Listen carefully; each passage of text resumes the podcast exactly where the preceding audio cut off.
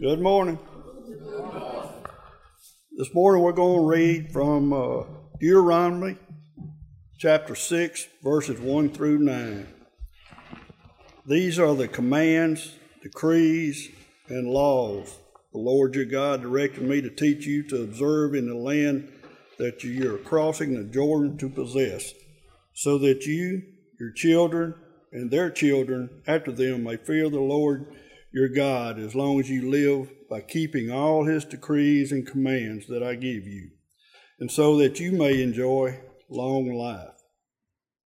Hear, O Israel, and be careful to obey, so that it may go well with you, and you may increase greatly in the land flowing with milk and honey, just as the Lord, the God of your fathers, promised you.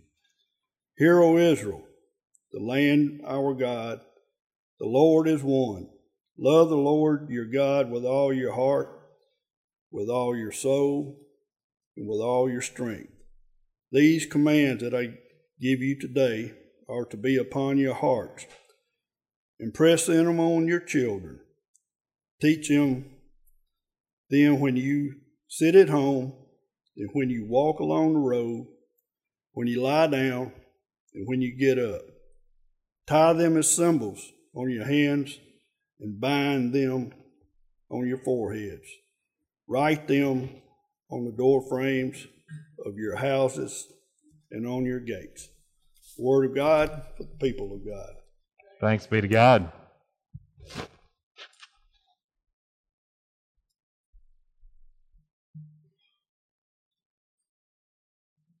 Let's pray together. Blessed Lord, you caused all holy scriptures to be written for our learning. Grant us so to hear them, read, mark, learn, and inwardly digest them, that we may embrace and hold fast the everlasting or the blessed hope of everlasting life, which you have given us in our Savior Jesus Christ, who lives and reigns with you and the Holy Spirit, one God forever and ever. Amen. Uh, well, first, thank you all for letting me be here with you. Uh, be here with you today. Um, I've gotten to, uh, like I said, I've gotten to hear a little bit about Moore Memorial over the last few years. I've driven through Winona many, many, many times. I live in Tupelo. My family's from Clinton, so I've been through here a lot. I've seen the beautiful church from the outside, and it's great to be on the inside. And this sanctuary is absolutely gorgeous. Uh, it's wonderful to be able to be here with y'all and, uh, and, and to, to get to know you all a little bit. Uh, you've already heard a little about my morning routine. I make my children's lunch every day before we send them off to school. Uh, I learned something the other week, though, that was a little unexpected to me.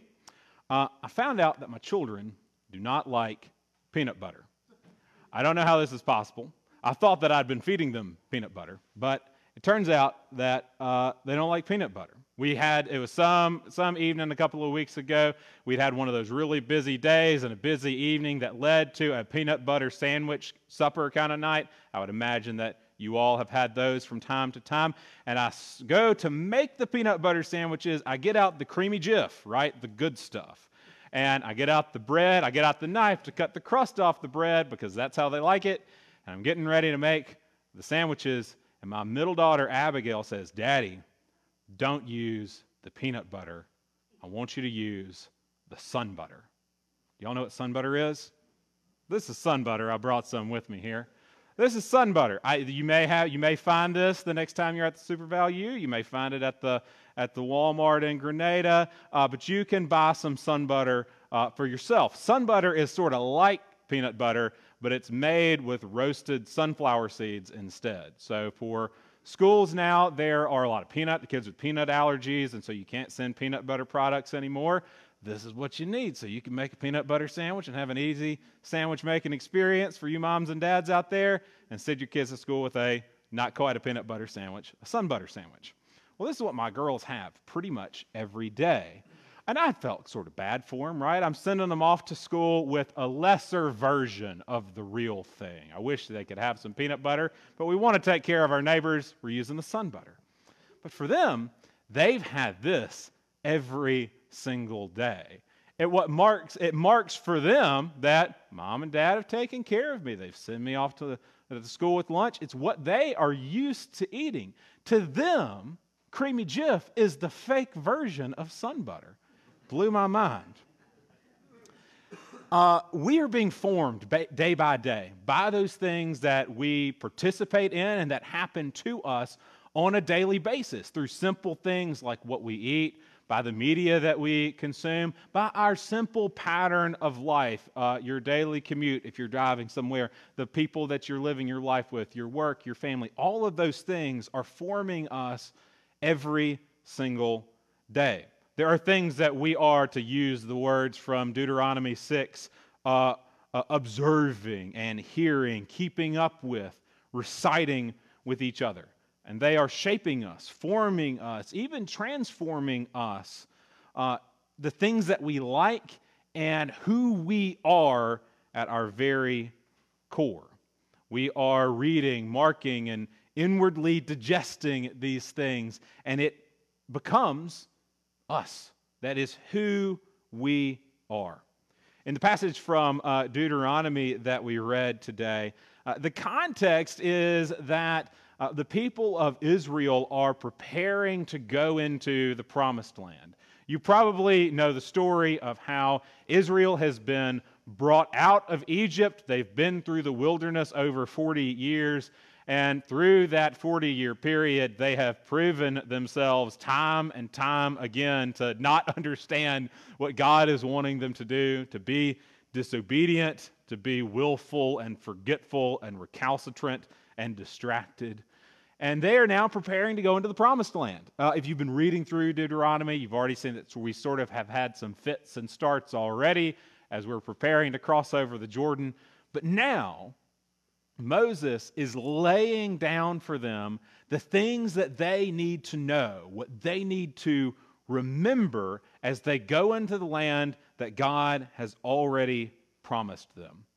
God wants for them to be his faithful people, a people who reflect the God who raised them out of Egypt and the God who's given them uh, a way of life that they are to have in this land that God has given them so that they will be known and identified as God's people in the land. And so, what begins here in Deuteronomy 6 is Moses laying down what that life is going to look like for them. And it begins with uh, more or less with this right here. Uh, we begin with, um, here in verse 1. Now, this is the commandment, the statutes, and the ordinances that the Lord your God charged me to teach you to observe in the land that you are about to cross into and occupy. This, all that follows here, is how you are supposed to live in the land that God has promised so that it would go well for them, that your children and your children's children may fear the Lord your God all the days of your life and keep his decrees and commandments that I'm commanding you, so that your days may be long. Hear therefore, O Israel, and observe them diligently, so that it may go well with you, and that you may multiply greatly in a land flowing with milk and honey, as the Lord, the God of your ancestors, has promised you. This is the pattern of life that you need to live, right? To honor God so that it will go well with you in the land. And it begins, all of these commandments that are to follow, pretty much the rest of Deuteronomy, begins right here. Hear, O Israel, the Lord is our God, the Lord alone. And then what Jesus will later say is the greatest commandment, the summary of all that's to come. You shall love the Lord your God with all your heart, with all your soul, and with all your might.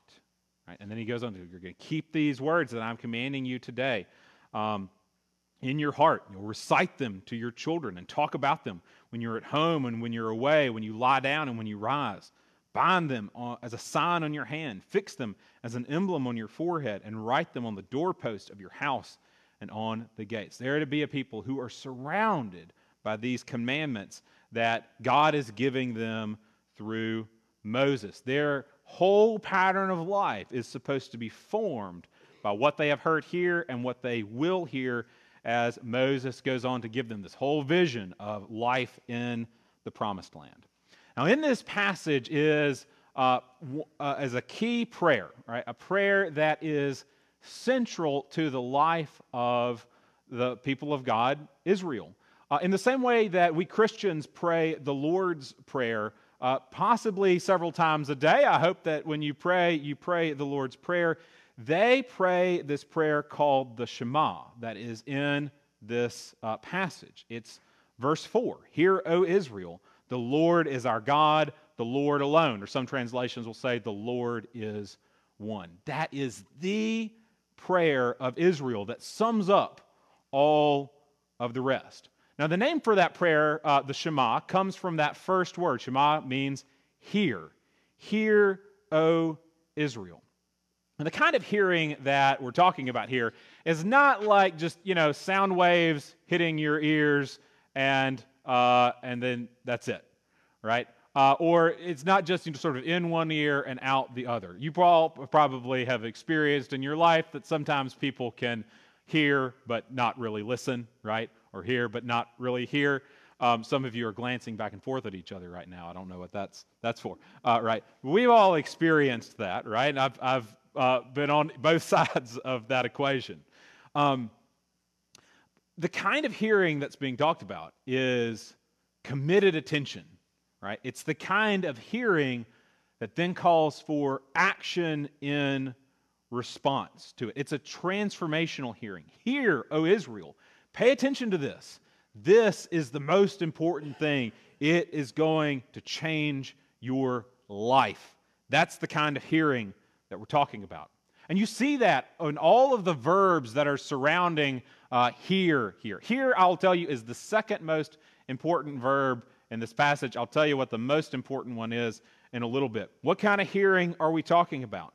Right, leading up to verse 4, uh, here are some of the words that we've heard, uh, some of the verbs that we've heard teach, observe, cross into, fear, keep, hear again, uh, observe, multiply, right? The kind of hearing that we're talking about is going to lead to uh, committed attention, observing and teaching. It's going to be their life. They're going to cross into the land. They're going to fear God, keep His commandments, observe them, and it will become the very source of their life. They will multiply together. And what's that look for them? How will they continue to hear? They're going to keep, recite, bind, fix, write. The kind of hearing that we're talking about is the kind of hearing that looks like this Keep these words that I'm commanding you today uh, in your heart. Recite them to your children and talk about them when you're at home and when you're away, when you lie down and when you rise. Bind them as a sign on your hand, fix them as an emblem on your forehead, and write them on the doorposts of your house and your gates. This will be a people who are completely committed, totally, they're supposed to be a people who are completely committed totally consumed by God's word. It's going to be, or it's supposed to be, on everything for them. As I studied this passage a couple of weeks ago with uh, uh, my Sunday school class, uh, one of the students in the class uh, said her translation said that we would impress these words on us. It's like we're being stamped with them so that we take the form of these words, or Israel is supposed to take the form of these words. We hear this passage where you know they're instructed to, to write these passages down and put them on their foreheads and, and write them on their hands and, and all of this. We could imagine doing that in a way that's sort of like lip service right? You want to you can take the the bible verse and put it on a t-shirt or wear a wwjd bracelet or something like that. Um, and i'm not saying that any of those things are bad. Those are perfectly good things. But god has something more in mind than that. Uh, God has in this commandment for Israel uh, a hearing that is a total immersion in the Word of God, in the world of God, in the hope of God, in the love of God for God's people. It's not in one ear and out the other. It's to make them who they are, to stamp them, to shape them, to form them as God's people. They're supposed to be paying attention. We have a lot of things in our world that will uh, call for our attention. And some of those things are just the necessary stuff of life. We all have our daily grind, the things that we do every day that over time slowly shape us into the people that we are. But there's all kinds of other, you know, competition for our attention. I want you to hear me say I'm not saying that any of these things I'm about to mention are necessarily bad, but I do think that we need to be aware that they are calling for our attention in particular ways. So, for example, uh, whatever sort of news program we watch, whatever your news program of choice is, uh, wants you to think in a particular way, and it's going to form you into that over time. That's true of any kind of media or television or anything like that that we watch. This is especially true of, of social media, right? Um, that uh, the social media uh, platforms, they want your continued attention to them. The, the more you use Facebook and Instagram or whatever it is, the better it is for Facebook and Instagram so they can show you more advertisements, so they can make more money, sell you more things, uh, and, and that sort of thing, right? They want to sustain your attention. Some of y'all may know that like two weeks ago, there was some i'm not sure exactly what happened but some big outage that like caused facebook and instagram to go down and people didn't know what to do with themselves for like six hours right because they're so formed by these things this happened right after uh, a whistleblower at facebook uh, made some revelations that internal research in the company uh, has shown that um, the kinds of algorithms that they use elevating things that are popular have been uh, divisive politically and otherwise because things that are controversial get more attention. And so things that are controversial uh, uh, sustain people's attention, they get to the top of people's feed, and it winds up contributing to people being argumentative and divisive from each other. Surely y'all have noticed this out there in our world as well. Also, some of the research has shown that Instagram as reported by so teenage girls who use Instagram, have, uh, one third of them report that Instagram has made them feel worse about themselves, right? Uh, from their own research, right? The things that we're doing, social media is just one example. And I'm not saying it's inherently bad. Hi there to everybody on Facebook who's watching. We're glad we're using it. I, will probably post a picture of Moore Memorial United Methodist Church on Facebook later today uh, to celebrate that I was here with you guys. I'm not saying that any of that's bad. I am saying that we should be aware that our attention and our life is being cultivated in particular ways, in some ordinary, benign ways, and in some ways that may not be helpful for our discipleship. And we should be aware of those things. And we should put a lot more time and intentionality into how we are being formed by the love of God and by God's word to us. Uh, we are going to sing, um, uh, or we already sang wonderful words of life today, right? Uh, in a little while, we'll sing uh, Standing on the Promises. If we are going to be formed by words of life from the scriptures, uh, from, uh, from the church, from Christ Himself to us, uh, then we should focus our attention on the Word of God that has come to us. In the same way that Deuteronomy 6, uh, in Deuteronomy 6, Moses tells Israel that they are to be a people who are totally immersed in, totally formed by the Word of God. So let's return to Deuteronomy. Verse 4 Hear, O Israel, the Lord is our God, the Lord alone.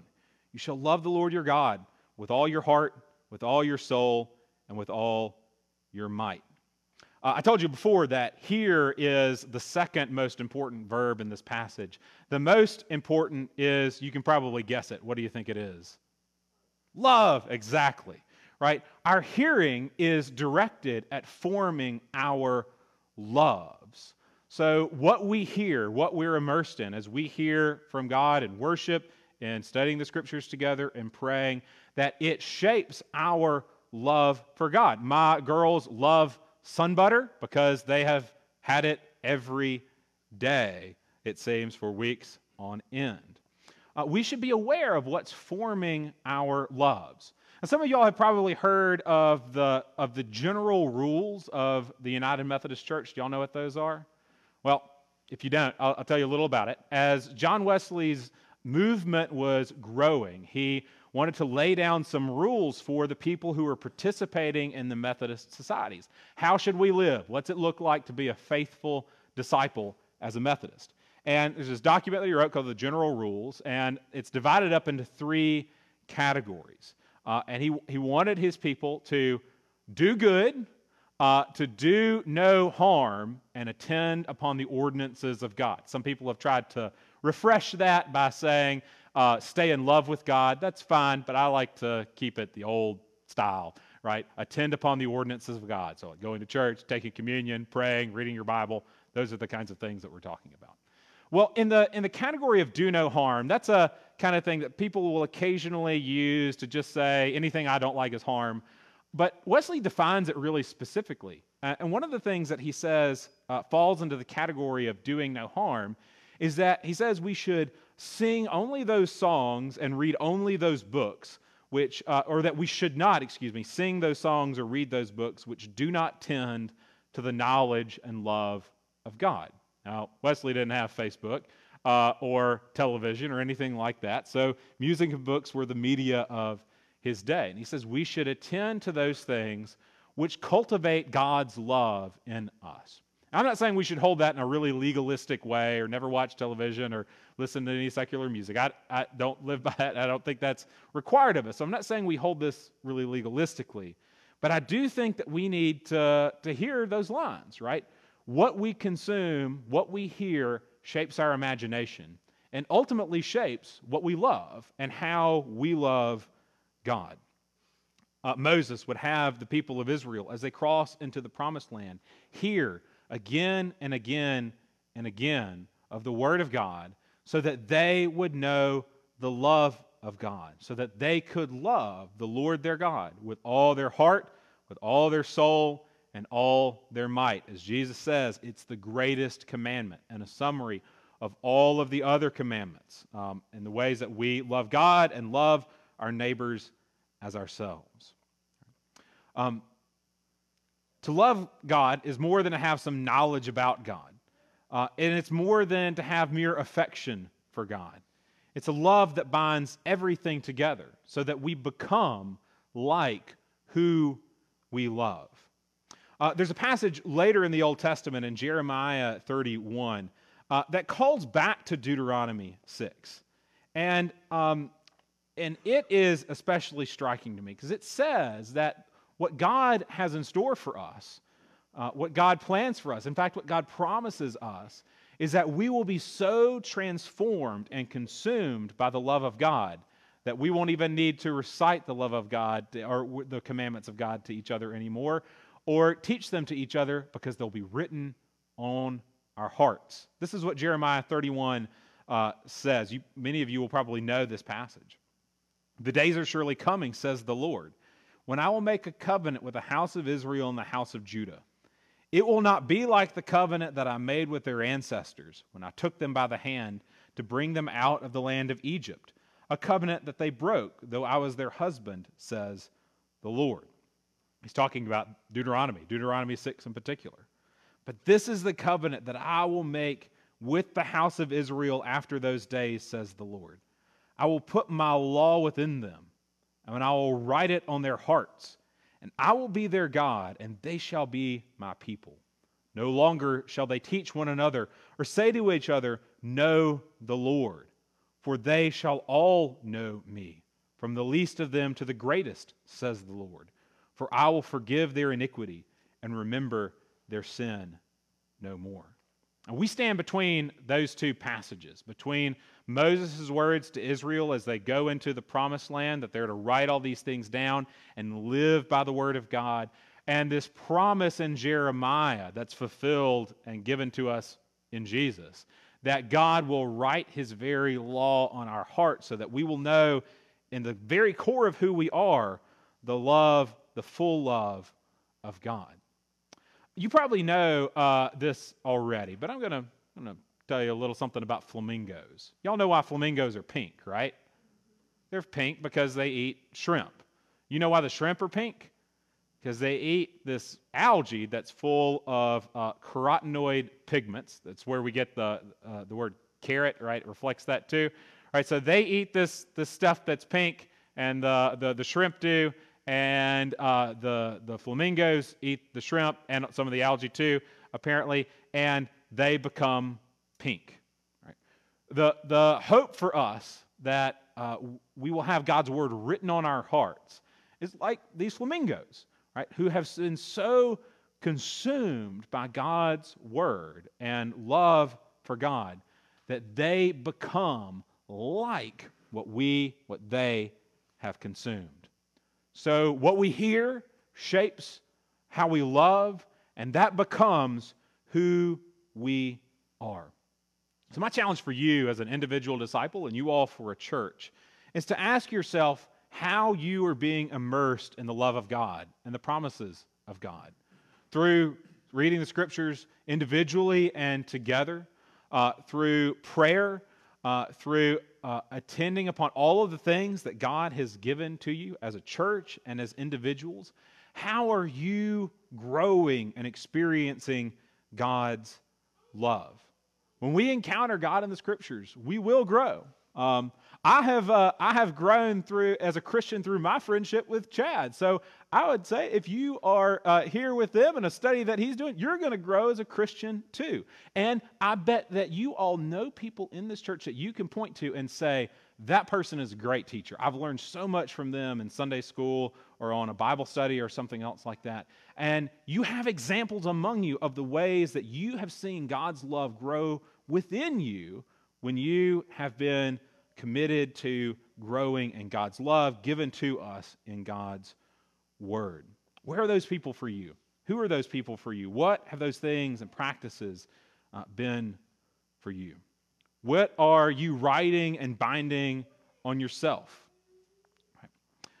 Um, so it comes to the question of who we are becoming as individuals and as a church.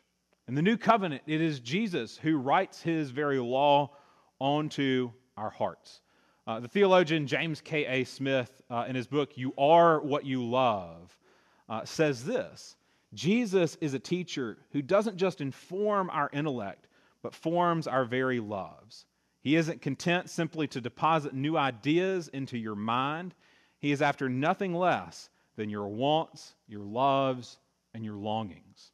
As Methodists, we believe that God's grace is so sufficient for us that it can enable us to truly and fully love God with the whole of our hearts in this life because of what God is doing in us.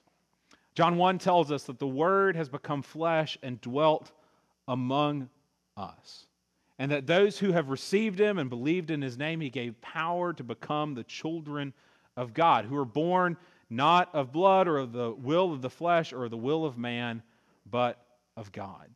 Jesus comes to us. The Word becomes flesh and lives among us, not just to give us interesting information about God, but to make us God's own children. Now, tomorrow, for my children, I'm going to wake up, I'm going to stretch, I'm going to go to the kitchen, I'm going to start the coffee. And as the coffee is being made, I'm going to get the sun butter, this sun butter probably, out of my cabinet. I'm going to get out the bread, and I am going to begin to make some sandwiches that I will put in their lunch boxes, including the Anna and Elsa lunchbox right here. And we are going to send them off to school with food that will nourish them. If they're lucky tomorrow, it might include a cosmic brownie, so not all is as nourishing as others with healthy food and unhealthy food, I will send them off and they will be formed and sustained by that so they can learn and grow at school. And you tomorrow will wake up, whatever your life is and whatever your pattern of life is. And those things that you do are going to begin to form you little by little, day by day. They already are. Will you have food for the journey? Will you be formed by God's word, by God's love given to us?